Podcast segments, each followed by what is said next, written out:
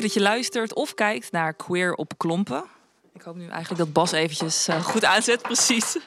Een podcast waar ik, uh, Vera Simons aangenaam, samen met Bas Kosters en Joost van Bellen in gesprek ga over wat we eigenlijk verstaan onder de term queer. Waarom het belangrijk is in het dagelijks leven. En natuurlijk in verband met, in combinatie met het festival. Want deze podcast wordt gemaakt in opdracht van Welcome to the Village. Jullie kunnen je voorstellen, het is zover. Het festival in Leeuwarden kan dit jaar helaas niet doorgaan. Maar we willen wel het verhaal ervan vertellen. En we willen wel de festivalzomer een beetje levend houden op de manieren dat het wel kan. Um, en Welcome to the Village focust zich naast en muziek en podiumkunsten ook op duurzaamheid en innovatie tijd om een gast aan je voor te stellen. Um, aangezien we bij hem te gast zijn, wil ik uh, beginnen met Bas. Gerenommeerd, mo gerenommeerd modeontwerper die al verschillende prijzen met zijn collecties won. Een uitgesproken maker die werkt met veel kleur en een onconventionele manier van presentatie in de modewereld. Met veel vrolijkheid en kleurrijk. Kleurrijkheid moet ik dan zeggen, stuurt hij middels zijn uh, collecties boodschappen de wereld in. Zeg ik dat zo goed, Bas? Ja, ja heel goed. Volgens mij vergeet je kunstenaar. Ja. Dat is niet alleen mode. Nee, het is tegenwoordig steeds meer autonoom. Wat ook goed is. En altijd inspelend op de tijdgeest. Ik denk dat dat voor jou ook wel ja. voor je werk belangrijk is, of niet? Ja, niet ik speel niet bewust in op de tijdsgeest, maar um, ik ben er wel veel mee bezig. En we ja. zijn uh, um, uh, voor de luisteraar die niet ziet waar we nu zijn. Dit is jouw werkplek. Dit is jouw. Uh, dit is een, een huis in een loods, is het eigenlijk? Hoe zou je dit omschrijven waar we nu zijn? Nou, een huis in een loods is eigenlijk best wel een goede omschrijving. Omdat um, dit is de Bas Koster studio. En we zitten hier nog niet zo lang. Het is een nieuwe plek. Um, en ik heb heel lang op een andere plek gezeten. Dus het is voor mij wel bijzonder om op een nieuwe plek te zijn. En het is wel echt mijn huis. Want ik ben eigenlijk meer tijd hier wakker dan dat ik thuis ben wakker. Dus uh, voor mij is uh, mijn studio wel echt een huis. En... Uh, ja, ook een plek waar we met z'n allen kunnen werken en creëren, maar ook on, gewoon veilig kunnen zijn. En onszelf. Ja, ja hoe uh, vertaalt zich dat voor jou buiten uh, de veilige plek hier? Um, merk je dat dat soms lastig is om dat overal zomaar te kunnen vinden, je veilig te voelen? Nou, um, mijn queer zijn uh, of de lans die ik probeer te breken voor allerlei soorten minderheden. Alhoewel ik dat echt een vreselijk mm, woord vind. Mm. Of uitzonderlijkheden of bijzonderheden. Laat ik het dan zo noemen. Ja. Um, uh, is wel een heel groot onderdeel van mijn werk. Soms uh, iets. Uh, altijd vanuit een eigen soort van drive. Omdat ik zelf natuurlijk ook een bijzonderheid ben. Maar helaas is het de laatste tijd wel steeds meer nodig om uh, hier heel bewust mee bezig te zijn en dat ook een stem te geven in mijn werk. Um, eigenlijk een nog um, uitgesprokener stem als dat al had van, van nature. Ja. We graag, ik ga graag met jou over in gesprek. En met naast jou uh, Joost van Bellen. Hallo. Creatieve duizendpoot. En uh, ik kreeg mij ingefluisterd van de Welcome to the Village collega's Disco Dinosaurus en een chameleon die onmogelijk in één hokje te plaatsen is. Maar wie zijn 30-jarige carrière goed bestudeert, die ziet uh, de algemene delers. Buiten zijn liefde voor de nacht en tegendraadse culturen voelt Joost, zich, voelt Joost nog altijd de drang zich steeds te vernieuwen, mensen te vermaken en tegelijkertijd iets mee te geven. Ja, klopt. Behalve dat het al 35 jaar is. 35. Als DJ en feestorganisator. Misschien En- feestorganisator zelfs wel. Ik ben nu 58, dus 52 jaar lang. Of zoiets. Going Dat ik al feestjes geef. Heel klein al. Fijn dat je er ook bent. Ehm, om maar meteen even aan te haken op wat, wat Bas eh, eh, vertelt net. Ehm, veilige plekken, je uitspreken. Heb jij ook de ervaring, misschien wel het gevoel dat de tijd een beetje verandert? Dat het een andere periode is waar we nu in zitten? Ja, natuurlijk is het een andere periode. Het is ook zo dat, het, eh, dat veel meer mensen zich uitspreken en, en eh, er opvallend uitzien of een opvallende mening hebben. En mensen die queer waren vroeger, of eh, ja, of lesbisch of gay of wat dan ook, die ehm lieten zich niet zo zien. Het was een beetje achter de gordijnen en. eh, en het was er en het werd getolereerd door familie als je het maar niet uitsprak. En eh, Zoals eh, de- de twee tantes die je dan hebt en die eh, nooit getrouwd zijn. En iedereen, ja, die zijn gewoon nooit getrouwd, die zijn samen gewoon. Maar ja, die hebben al, al heel veel jaren een relatie samen. Maar dat weet dan niemand. Of ze weten het, maar dat wordt dan niet naar buiten gebracht. Ja. En, dan, eh, en dat is nu heel anders. Er gaat steeds meer aandacht. En ik denk ook dat het ehm, eh, steeds duidelijker wordt eh, vanwege bijvoorbeeld eh, Amerika, waar het homohuwelijk op een moment werd geaccepteerd. En dat dan eh, mensen die zich afzetten tegen Amerika, bepaalde landen, eh, homoseksualiteit of eh, eh, queerheid gebruiken als iets wat verdorven is. En begrijp je wat ik bedoel? Dat het Helaas een soort van. ja. eh, het is zo oud in die open dat iedereen een mening over moet hebben. Ja, dat het bijna een, een, gevolg lijkt van dat we er eindelijk mogen zijn, er kunnen zijn. En dat het ook met zich meebrengt dat die zichtbaarheid voor mensen juist er weer niet- iets om aan te grijpen van... eh, oh, het is te veel in mijn face. Weet je, wat verschrikkelijk... eh, eh, wat, je, wat ik dan soms hoor is van, nou prima, maar ik hoef het niet... Weet je wel, de, de Ja. omgekeerde wereld als je het mij vraagt. Nou, ik vind ook vooral dat het heel duidelijk is dat het ook op heel veel verschillende plekken niet kan. Ik denk de openheid van onze eh, wereld, maatschappij, met behulp van eh, internet en eh, het feit dat we altijd mobiel zijn en altijd bereikbaar en heel veel kunnen zien, laat, geeft mensen een podium. Dus we kunnen veel meer onszelf zijn. Alles mag ook meer een naam hebben, maar er is ook heel veel tegengas en dat zie je ook. Dus het lijkt wel of het steeds meer op de spits gedreven wordt. Ja. Kijk, er zijn allerlei landen waar homoseksualiteit eh, verboden is. Eh, het is gewoon best wel extreem hoe eh, verschillend het kan zijn. En dat krijg je denk ik ook steeds meer mee door, door die open informatiestructuur waarin we leven.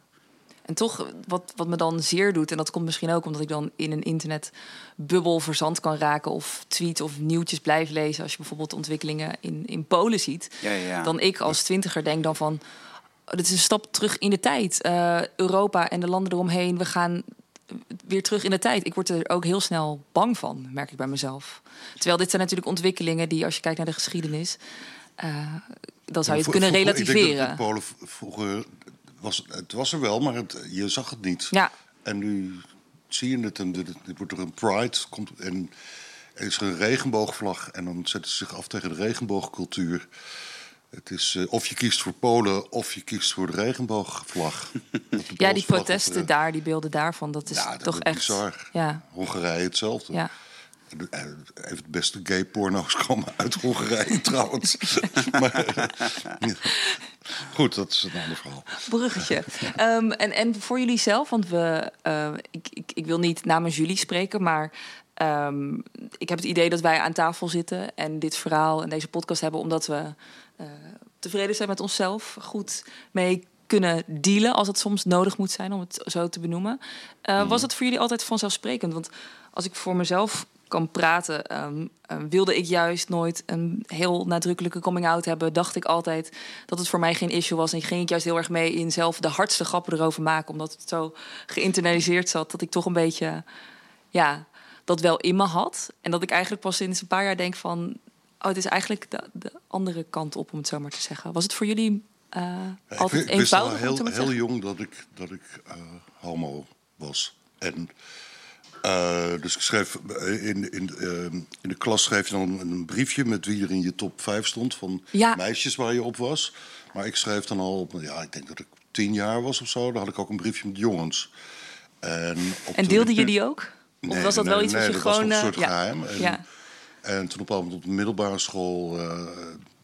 toen begreep ik het wel, maar was het echt wel een soort echt geheim... wat bij me droegen, wat op een bepaald moment gewoon uit moest. En ik had eh, eh, acte- acteerlessen van een, eh, van- een regisseuse... en die heeft het eruit gekregen bij mij. En er was een meisje die lesbo was, of lesbisch was. En die, die had, deed ook haar coming out in die klas. En toen hebben we allemaal gesprekjes gedaan van... mam, ik moet je iets vertellen. Of tegen een le- leraar of een andere medeleerling. Dus je coming out de hele tijd gespeeld. En dat hebben we voor de hele school hebben we dat gedaan. Ik was toen 15 volgens mij. Oh. En uh, iets van 20 of 30 van dat soort stukjes tussen allerlei andere stukken. Dus dat was een huge coming out. En uh, nou, ik vond het heel belangrijk. En was het direct opluchting voor jou? Ja, het was een, het was een bevrijding. Ja. Ook omdat mijn ouders heel positief reageerden. En, uh, behalve dat mijn moeder moest huilen en die zei. Uh, toen ik vroeg hoe, hoe uh, waarom ze dan huilen, zei ze: Ja, ik ben zo bang dat je ongelukkig wordt. Want er waren natuurlijk, en het zijn nog steeds wel veel gays of, of queers die, die eenzaam worden. Of, ja ja, gewoon geen, geen liefde vinden of, geen, of hun familie kwijtraken. Of, uh, dus daar was ze heel erg bang voor. Ja, gek toch dat de ouders gelijk bezorgd zijn. Hè? Ik kwam ook uit de kast op mijn 15 of 16, dus vrij vroeg eigenlijk ook wel. en um, mijn moeder was ook gelijk bezorgd. Wel accepterend over het feit dat ik gay was, maar natuurlijk bang voor SOA's en allerlei andere dingen. Terwijl ik denk dat heel veel mensen natuurlijk ook um, SOA's kunnen krijgen of eenzaam kunnen worden in hun leven of zelfs eenzaam kunnen zijn in een huwelijk. Dus um, ja, toch apart dat mensen daar dan zo bezorgd over zijn. Ja. En ook een soort misschien een toekomstbeeld, wat, wat je ouders of wat je zelf voor je hebt, ook door alle ja, mijn, mijn sprookjesverhalen al die je leest. Mijn vader uh, was kapper en mijn moeder had een, uh, een parfumerie, zoals dat heet. En er werkten dus best wel wat gay mannen die daar aan het knippen waren. En ze zagen dus wel, ze zaten in de wereld waar, waar, veel homoseksualiteit is, was. En zagen wat er, wat er gebeurde. En dus dat, die angst hadden ze, die droegen ze mee. Dus. Ja. En voor jou, Bas, was het uh, uh, een coming-out, een opluchting en veel zorgeloosheid daarna? Of, uh... Nee, nee, want ik was gewoon een ik was enorm bezig met mezelf toen ik 16 was. Wie ben ik? Wie wil ik zijn? Ik was altijd al wel anders. Ik vond het niet een opluchting. Maar ik, was, ik vond het ook niet een big deal of zo. Mm. Ik ben, het is niet dat ik ben toch wel redelijk trots op wie ik ben. Ik zou ook niet anders willen zijn. Um, en dat betekent niet dat ik altijd zorgeloos ben met betrekking tot mezelf. Maar die, die homoseksualiteit is daar nou toevallig wel iets waar ik wel goed in heb kunnen berusten. Zelfs op, op zo'n manier misschien dat ik me er ook eigenlijk nooit vraagtekens bij uh, gesteld heb. Zo van, oh, maar misschien is er nog wel meer of zou ik ook iets anders kunnen zijn. Was gewoon heel duidelijk. Ja. En ook prima. Ja. Hartstikke fijn. Ja. Toch? Ja. En voor jullie uh, gaandeweg in het, uh, richting het werkende leven en de carrières waar jullie nu in zitten. Um, was er al snel voor jullie een drang om je eigen seksualiteit, queerness, om dat een stem te geven in de kunst die jullie maakten? Of heb je daar misschien juist eerst je heel erg van weerhouden om dat te benoemen, überhaupt misschien? Nee, ik, ik heb het altijd, altijd als ideaalbeeld gezien dat iedereen gewoon door elkaar heen kon leven en feesten. En nog steeds vind ik de allerbeste dansvloeren zijn dansvloeren waar alles door elkaar heen loopt. Alle kleuren, alle leeftijden, alle seksuele voorkeuren, alle geloven of niet geloven. Als dat allemaal bij elkaar is en los is, dan, dan, dan creëer je een prachtige open, open-minded wereld. Dus die, dat heb ik altijd als ideaal gezien, maar daar, kom ik nu een beetje op terug. Omdat um, ook door het internet uh, uh, homoseksuele mannen elkaar niet meer veel naar clubs gaan. Maar ook, er zijn bijna geen plekken meer waar het helemaal homoseksueel is of helemaal lesbisch of helemaal. Het is allemaal door elkaar gaan lopen. Maar dat, dat, dat, is ook. Um, dat is niet altijd goed. Want het is, het is juist wel goed om mensen die hetzelfde zijn als jij ergens te ontmoeten en in die veilige omgeving Precies. te zijn. En dus uh, dat, dat, ja, dat, dat, mis ik een beetje. Dus mijn eigen ideaal is eigenlijk al geweest en nu zie ik de keerzijde ja. ervan. Ja, ik, ik weet niet hoe, ingehaald. Hoe, hoe, jullie daarover denken. Maar ik vind het persoonlijk dus ook um, best wel lastig. Omdat ik ook altijd me best wel uh, in het begin, toen ik net de kast uit was, heel erg heb verzet tegen uh, gay uitgaan. Want ik dacht, dat hoeft er toch niet te zijn. ja, ja, Uh, maar juist op de momenten dat ik in een club die misschien eigenlijk ook uh, oorspronkelijk bedoeld was om gay uitgaan met mijn vriendin alsnog Mhm. wordt lastiggevallen, dan denk ik toch wel van wat is hier de oplossing voor? En ik leg het nu niet bij jullie neer van eh, geef me een oplossing, maar meer ik vind dat een ingewikkeld vraagstuk. Ja, dat is het. het- Ja, dat is ingewikkeld. Er is hier in Amsterdam is er een, uh, een kroeg die heet uh, Café Sarijn. Dat is een lesbisch bolwerk. En daar kwam je vroeger als man echt niet binnen. Ik ben in de jaren tachtig wel binnen geweest, maar in travestie en hartstikke dronken. En, maar ik weet niet meer hoe lang ik daar binnen ben geweest. Hoe heb ik eruit gegooid. Uh, en nu is het ook openbaar voor ja. anderen. Maar het blijft het lesbisch bolwerk, dat merk je echt. En ik vind het daar heel fijn, omdat ik uh, niet Joost van Bellen ben daar. Maar uh, en, en die, die dames allemaal een vreselijk grote bek hebben. En uh, daar merk ik echt wel dat het, dat het cool is. En gay tenten, zijn die er nog? Ja, die zijn er wel. In de reguliere Warstraat bijvoorbeeld. Kijk, uh, het is ook oh. gewoon. Uh, ik ben eigenlijk altijd in queer places uitgaan. Trut, Sarijn. Um, voordat je überhaupt eigenlijk echt wist dat je queer was. Het is ook wel ook nog. Het had nooit zo'n naam, mm -hmm. weet je wel. Maar mm -hmm. ik, ik denk wel, voor mij zijn die plekken wel heel erg belangrijk geweest om uh, mezelf te kunnen zijn. En uh, ik denk het, het hebben van een veilige omgeving. Dat heb ik eigenlijk altijd wel weten te creëren. Zelfs toen ik in Zutphen nog woonde en ik in een leuke buurt woonde met allemaal krakers en zo. Ik heb altijd wel mensen om me heen gehad die de ruimte creëerden voor mij om mezelf te zijn. En dat is eigenlijk zo uh, belangrijk dat het misschien niet, dat het eigenlijk niet over het hoofd gezien moet worden. Uh, het belang van een fysieke ontmoetingsplek mm -hmm. waar je gewoon veilig kan zijn. Ik was vorig jaar bij Tom Finland Foundation in Los Angeles voor een artist in residence periode.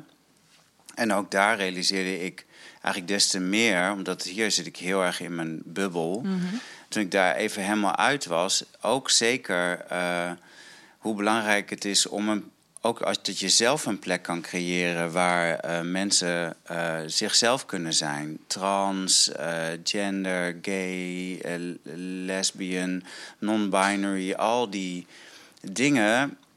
Het, je hebt gewoon ruimte nodig, ook een fysieke ruimte, om daarmee te kunnen experimenteren, om dat tot bloei te laten komen. dat is echt, denk ik, misschien nog wel belangrijker dan ooit. Ja, Kun je dat uitleggen, belangrijker dan ooit? Bedoel je dan meer eh, de, de tijd waar we nu in zitten? Of? Nou, uh, de, de digitale wereld waar we ons constant toe verhouden... Ja. is natuurlijk ook een uh, fantasiewereld. En uh, eigenlijk is het goed dat je ook...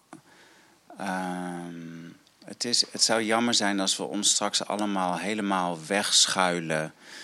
en niet meer buiten durven te komen en niet meer leren ons te verhouden tot een ander of ook voor jezelf te gaan staan.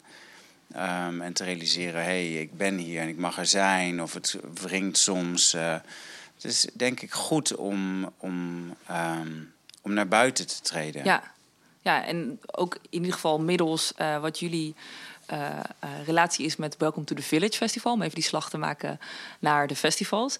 Joost, jij was al twee jaar, uh, 2018, 2019, daar te vinden met ja eigen snode plannen. Kun je nog even uitleggen wat je daar uh, heb, uh, allemaal hebt uitgehaald? Twee keer afgesloten. En um, de eerste keer wist ik eigenlijk niet zo goed wat ik moest verwachten. En um, ik heb op die laatste avond op het veld, of hoe heet het in ieder geval, de, de main stage was het toen nog, een set gedraaid. En daar kwamen mensen van uh, uit Rotterdam van de. Oh, ik ben de naam kwijt. Dan worden ze vast heel boos allemaal uit. Bar, performance ja, performance bar. Ja. En die had ik e- even ontmoet, maar ik wist eigenlijk niet precies wie het waren. En die zouden dan wat komen doen. En, maar dat was zo te gek. En, dat, uh, en alles viel op zijn plek. Wat, wat zij deden, wat ik deed. En dan eindig met Dolly Parton, I Will Always Love You. Dat was zo'n mooi gevoel. En toen het jaar erop, toen uh, ging het volgens mij over samen dingen doen en inclusiviteit. En toen heb ik het idee opgevat, ja, en over puurheid en, en een soort oergevoel. En toen uh, ben ik de artiesten die al daar stonden en daar nog waren, uh, ben ik in mijn DJ-set gaan verwerken. Dat soort live optredens gedurende. Dat was hartstikke moeilijk uiteindelijk om te doen. En het ja. was een andere sfeer erdoor, maar het was wel te gek. En uh, En dit jaar zou ik er ook staan. En eh, met een heel bijzonder iemand die toevallig niet zo heel die vlak bij me zit daarnaast. me. Ja. Maar we weten van niks. We mogen eigenlijk helemaal niet.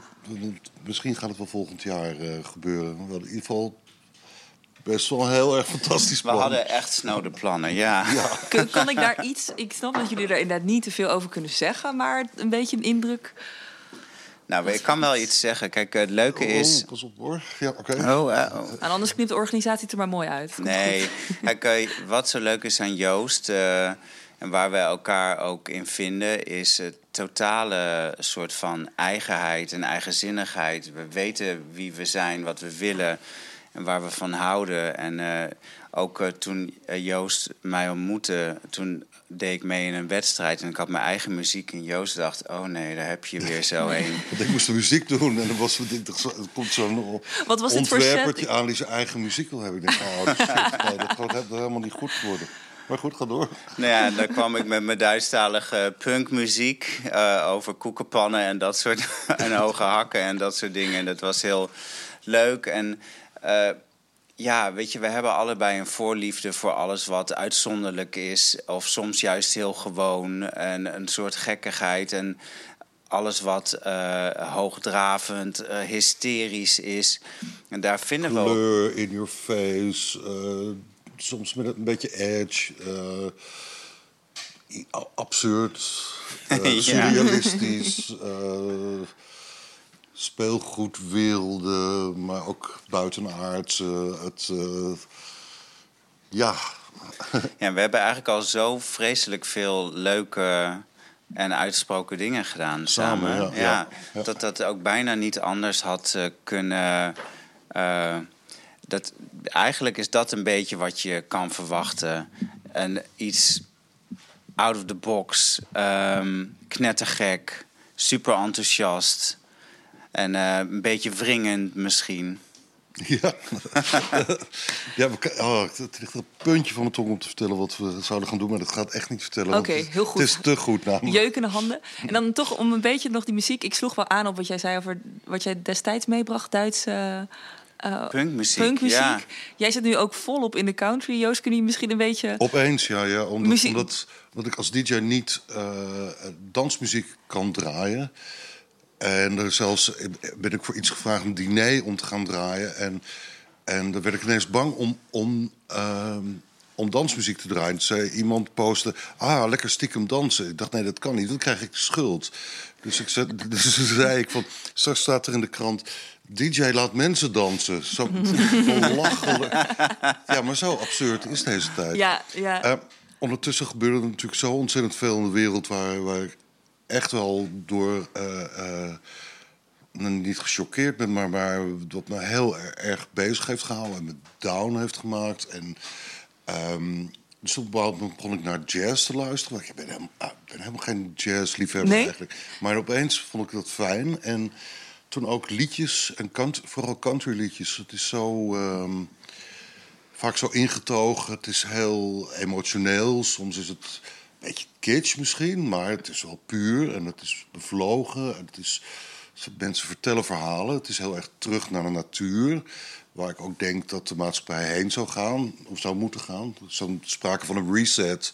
Nou, ik, ik hoop het, maar ik heb niet heel erg veel vertrouwen in de mensheid. Maar als je dan toch dat ideaalbeeld hebt, dan dat terug naar de natuur en eh, het, het mooie vinden in het kleine. Het niet meer alleen maar uitgeven, uitgeven. Eh, maar juist dingen recyclen. eh, eh, bio- biologisch. Dat heeft ook te maken met, met het cowboygevoel van ik stap op mijn paard. En ik neem het met de dag en ik geniet en, van het moment. Een soort mindfulness ding zit erin. En daardoor ben ik me in, in die country gaan verdiepen. En ik had nog steeds het idee dat is toch een soort redneck muziek. Dat, is, dat zijn eh, eh, homo, trans, lesbofoben eh, en racisten, koekoeksklan. Dat soort dingen krijg je dan allemaal in je, in je hoofd. En we gaan, ik dacht, nee, maar Dolly Parton is een, is een gay icoon. Van both sides, ja. ja. En eh, Chris Christofferson, nee, niet Chris Christofferson, sorry, eh, hoe heet hij? Nou, die, die heeft. Eh, Sorry, ik heb een beetje een kater, dus mijn, mijn geheugen is niet heel goed. Kater, um, die had iets, Kijk van dag tot dag lekker. Ja, een, een nummer over uh, um, dat cowboys eigenlijk uh, uh, dat hun genegenheid altijd wat meer is dan gewoon collegaatjes. En de, toen was er opeens Orville Peck, een, een, een soort gay hustler cowboy met, met gemaskerd, een soort crooner ook. Heel geweldig trouwens. En Diplo, de, de grote producent en DJ, die ging met hem naar de Grammys toe en deed net alsof ze een, hij een coming out had, met, dat ze verliefd waren. Waarbij Diplo een roze country pak was als het vrouwtje. Uh, toen kwam ik erachter dat er uh, uh, Trixie Mattel, zo'n RuPaul's Drag Race ster, die maakt hele uh, hele goede, echte, pure country. Maar hele mooie nummers. En, en het klopt. En ook zo'n nummer zo... Mama, don't make me wear that dress again. En dat wordt dan gezongen door een jongetje. En papa, don't make me... Uh, dat, dat, dat, dat jongetje moet dansen voor zijn vader. Wat dan ook weer link heeft naar die dansende jongetjes... die, uh, die vaak misbruikt worden. Dat heb je ook wel in, in, in de Verenigde Staten, maar vooral in landen als uh, Afghanistan. Ik weet niet dat, dat soort verhalen kent. Maar, dus oh, eigenlijk ja. gay mannen die dan jonge jongetjes, uh, afschuwelijke dingen. Maar dat, ja. allemaal dat soort linken. En toen, toen dacht ik, ja, maar het is wel racistisch. Dus, en toen kwam ik een artiest tegen, Blanco Brown. En die maakt hele gekke hip-hop um, meets country muziek. En toen dacht ik opeens, oh ja, je hebt ook nog Lil Nas. Uh, die misschien twintig is, misschien zelfs jonger. Die uh, zwart is, gay is, uit de kast is en een soort country hip-hop maakt. En toen ben ik verder gaan zoeken en toen bleek dat er in Los Angeles uh, is een wijk, Compton. En daar zaten vroeger de meest heftige gangs. Dus allemaal jongeren die uit, uit gezinnen komen waar het helemaal fout is. En dan het slechte pad op gaan. En nu blijkt er een movement te zijn van jongeren die het cowboypad op gaan. Dus uh, ze zijn op een paard geklommen, gaan terug naar de natuur en vinden elkaar in een communitygevoel. En ze deden ook mee aan de Black Lives Matter protesten in Los Angeles. Dus opeens waren die Compton Cowboys allemaal te paard.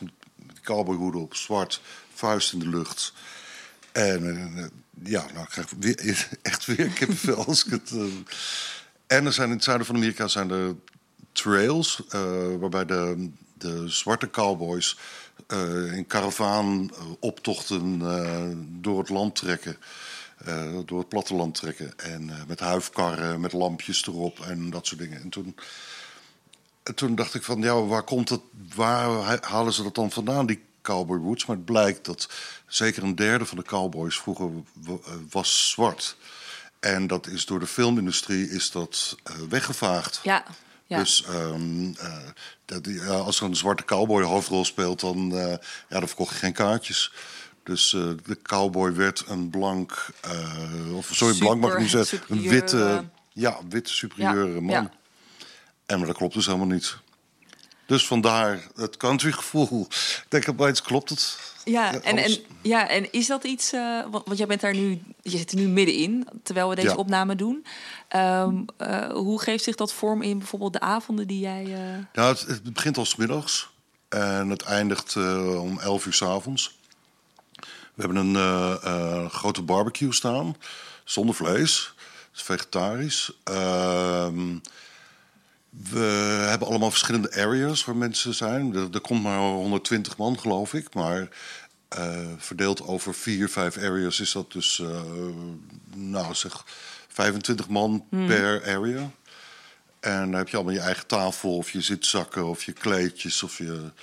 En dan komen de acts komen naar jou toe in plaats van andersom. Dus er zijn allemaal mensen die nu op festivals hadden gestaan of backstage hadden gewerkt en allemaal niks te doen hebben en gefrustreerd zijn. Die doen allemaal mee. En dat, uh, dat is mind-blowing voor mij. En voor hun ook. Zo is bijvoorbeeld uh, een uh, groot acteur Roland Fernhout. Die komt, komt langs, die gaat Spook en Word doen. Dus gaat als Spook gaat hij gedicht voordragen van Hugo Claus. Dus we gaan ook verhalen vertellen. Ik ga een stuk uit mijn nieuwe boek, wat nog steeds niet af is, voorlezen. Toevallig dus ook over cowboys gaat. Met een jongen erbij die slidegitaar speelt. Ehm, er is uh, line dance cursus. we gaan uh, zaklopen. We hebben lepels met een aardappel op aardappelrace. Um, maar ook voor DJ St. Paul, de, de, koning van de indie, gaat een tribute set doen van één uur met alleen maar Neil Young. Hij zegt, ik had eigenlijk gewoon uh, 24 uur kunnen draaien. Die man heeft 37 albums gemaakt. Dus het is aan de ene kant is het grappig, aan de andere kant is het kunst, is het zwaar en is het ook. Dit is volgens mij gewoon heel erg mooi. En ik hoop dat de meneer die naast me zit, moet ik straks nog even mee praten. Of die, of die ook nog even iets komt doen. Ja. ook nog even iets uit zijn aardappelzak kan Wat, wat, wat, wat denk jij als je zo luistert? Eh? Ja, ik, nou ja. Um, we zaten een beetje in onze eigen bubbel deze week. Ehm, maar ik had het natuurlijk al lang voorbij zien komen. Dus ik had er wel gedacht van, waarom doe ik eigenlijk niets? Ja. dus, uh, nou ja, goed. We gaan zo nog wel even iets leuks bekokstoven. Ja, ik durf het niet te vragen. Nee, nou kijk, dus hoeft dus Omdat helemaal er niet. helemaal geen budget is. Mensen betalen wel geld, maar waar betalen ze dan voor? Uh, iedereen krijgt een cadeau. Uh, de, er moeten toch vervoerskosten heb je. Je moet barbecue eten inslaan. Ja, ja. Allemaal van dat soort dingen. En dan denk ik, ja, ik ga niet Bas vragen om voor Noppes, uh, terwijl hij het al zo druk heeft. En uh, dat doen we misschien een andere keer. Maar toen dacht ik, nou, uh, dat ja, zou heel erg leuk zijn. ik heb wel cowboylaarzen en klompen. Kijk. Dus... Fantastisch. Um, om nog even te blijven in de, in, in de geest van Queer of Klompen, de podcast waar we nu natuurlijk dit gesprek hebben. ontwikkelingen, misschien dingen waar jullie zelf middenin zitten, die prachtig op dit thema aanslaan, die jullie hebben uh, geïnspireerd. Kunnen jullie misschien een, een, voorbeeld noemen van iets waarvan je denkt: oh, dit is uh, te gek? Kan van alles zijn: een kunstvorm, een movement. Muziek, want dat is ja, ik heb het al over die country precies, gehad, ja. dus uh, dat, dat, ja. laat Bas maar eventjes... Uh... Nou, of misschien van je eigen werk, inderdaad. Wat ik wel gerealiseerd heb toen ik in L.A. Uh, ik ging naar L.A. om erotische kunst te maken. Um, mannelijke erotische kunst. Weliswaar, omdat ik uh, graag die interesse wou uitdiepen. Dan was het best wel moeilijk om um, echt een vinger te leggen op de motivatie waarom je nou erotische kunst wil maken of waarom je mannelijke naaktheid um, weer wil geven.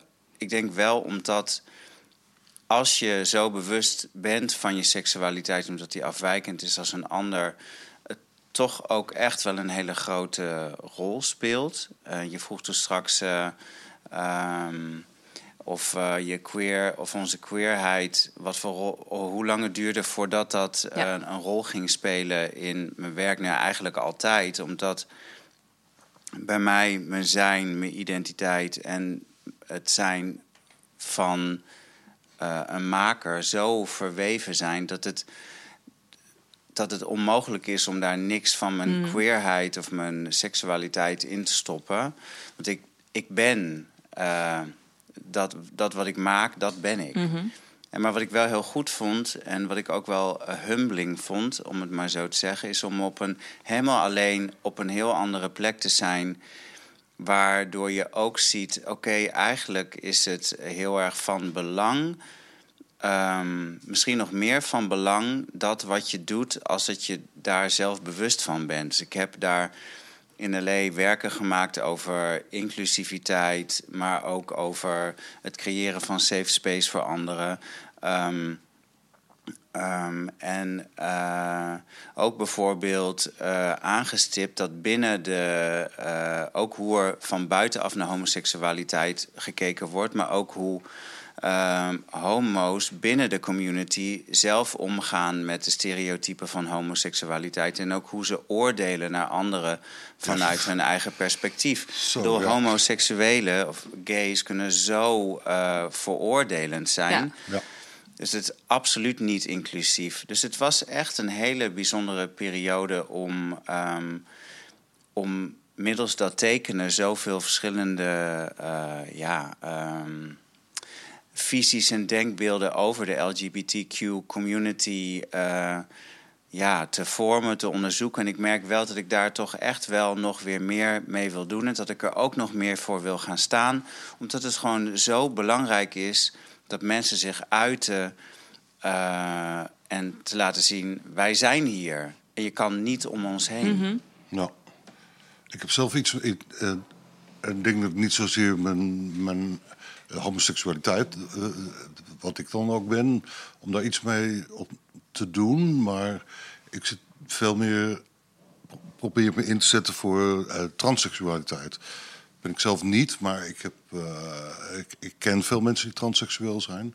En ik weet hoe, hoe, hoe. Ik denk dat ik weet hoe het is om uh, uh, geboren te worden. En je bent een vrouw, maar je zit in een jongenslichaam. En hoe, hoe die hele transitie gaat. En dat is wel heel bijzonder. En ik vind het zo dapper. Dat, en ik zie ook hoe gelukkig mensen zijn als ze eindelijk dat lichaam hebben. En, maar er wordt nog steeds. Wordt, ik vind eigenlijk die, dat hele woord transseksualiteit is voor mij iets. Dat moment dat je in transitie gaat. Mhm.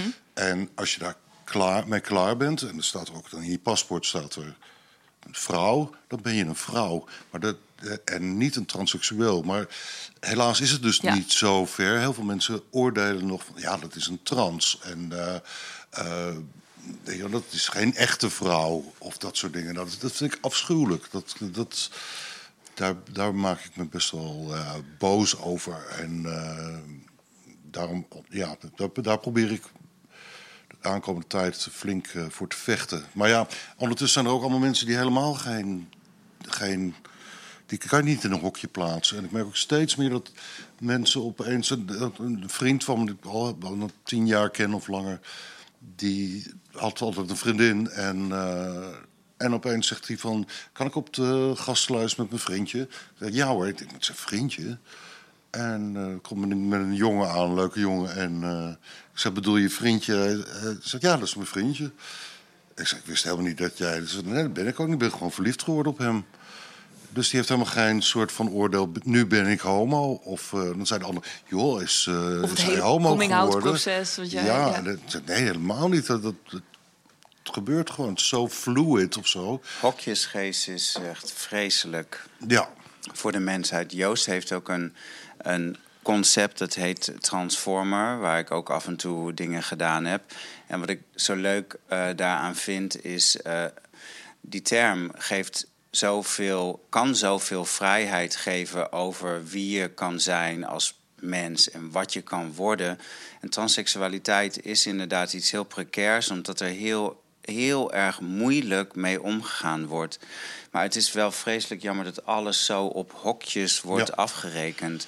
En eh, het zou echt mooi zijn als we op een of andere manier in onze maatschappij, in andere mensen hun maatschappij, meer vrijheid van geest zouden kunnen creëren en plek voor iedereen om te zijn, whatever ze ook willen zijn. Mhm. Ja, of geloven wat je wil geloven zonder een ander te oordelen, veroordelen.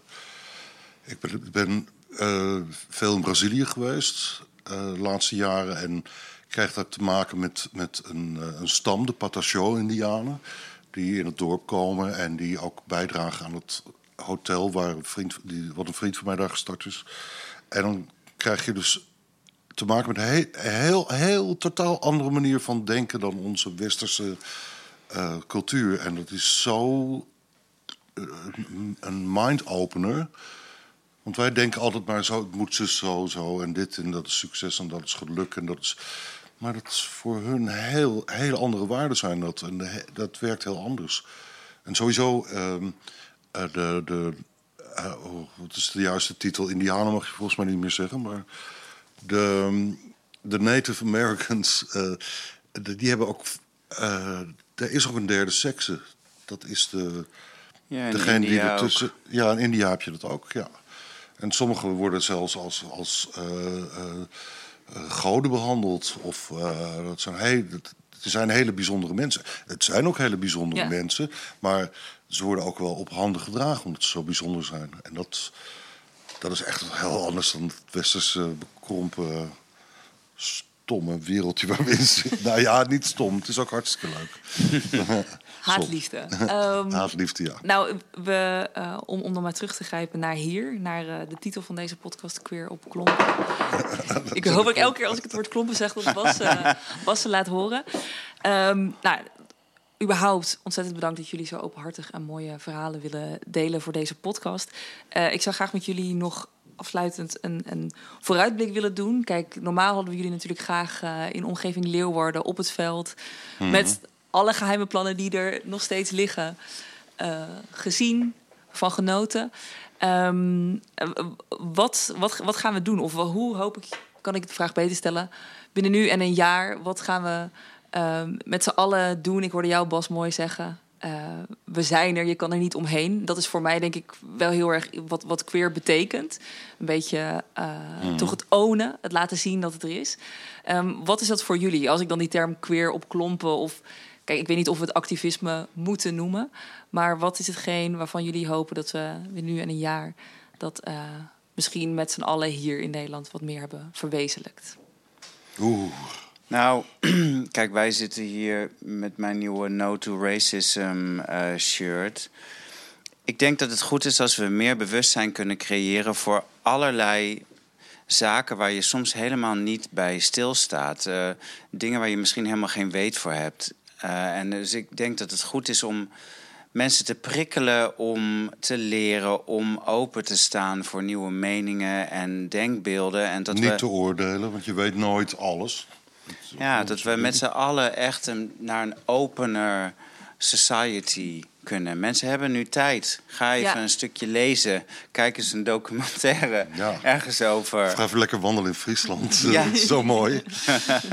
de mannen zijn trouwens ook uh, niet versmaderd. Maar goed, dat is een compliment aan de Friese man.